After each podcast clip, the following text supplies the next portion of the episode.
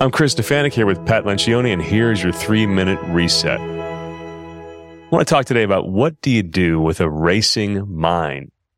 And does your mind race a lot? A lot of people struggle with this. I definitely struggle with this. Uh, and I notice it come out in my morning prayer time. If I'm sitting down just trying to pray for a few minutes before heading off to work, if I can't think straight, here's what I have to do. And this is going to sound like a next level challenge for some of you guys.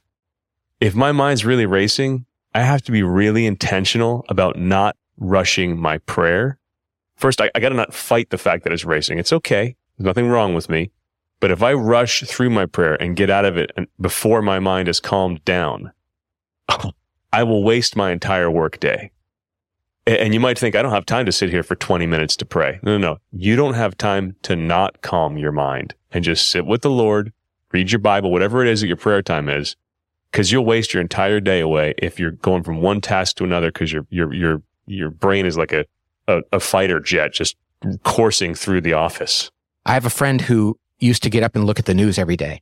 And it was just like adrenaline hit and it set his day off in a certain way. And he'd never done this in his life before, but now he gets up and he reads from the gospel and he does the readings from, from, from mass that day. And he said it changes everything. So the, the way we start our day is really important for this racing mind. But even if we do that, it's very possible that by in the mid morning, our mind is racing again and we have to constantly come back and, and catch ourselves and say, Oh yeah, this is happening again and, and teach ourselves to do something that I've heard people talking about recently, which is monotasking. See, we always talked about multitasking. We can get more done in less time, but the cost of that is an unsettled mind and heart. And, and a friend of mine also talked about like when I'm doing the dishes, he says, I focus on doing the dishes. I look at the dishes. I want to do a good job.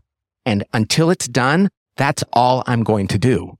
And as you were telling me too, Chris, another good way to do this is to read. You got to read. Well, this is, I mean, to combine two things, your prayer and your reading. Read the gospels, right? I mean, I mean, God reveals his word in a written form, in part because it's good for your soul. It teaches you to monotask when you sit down and just read through something.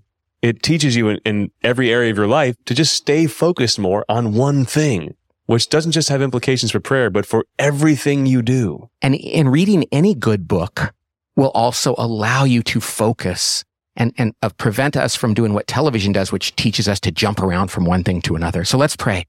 God, help us to focus on that that you want us to focus on and to stop racing and stop the anxiety that comes from multitasking. Help us to know that you're enough and what you put in front of us is enough.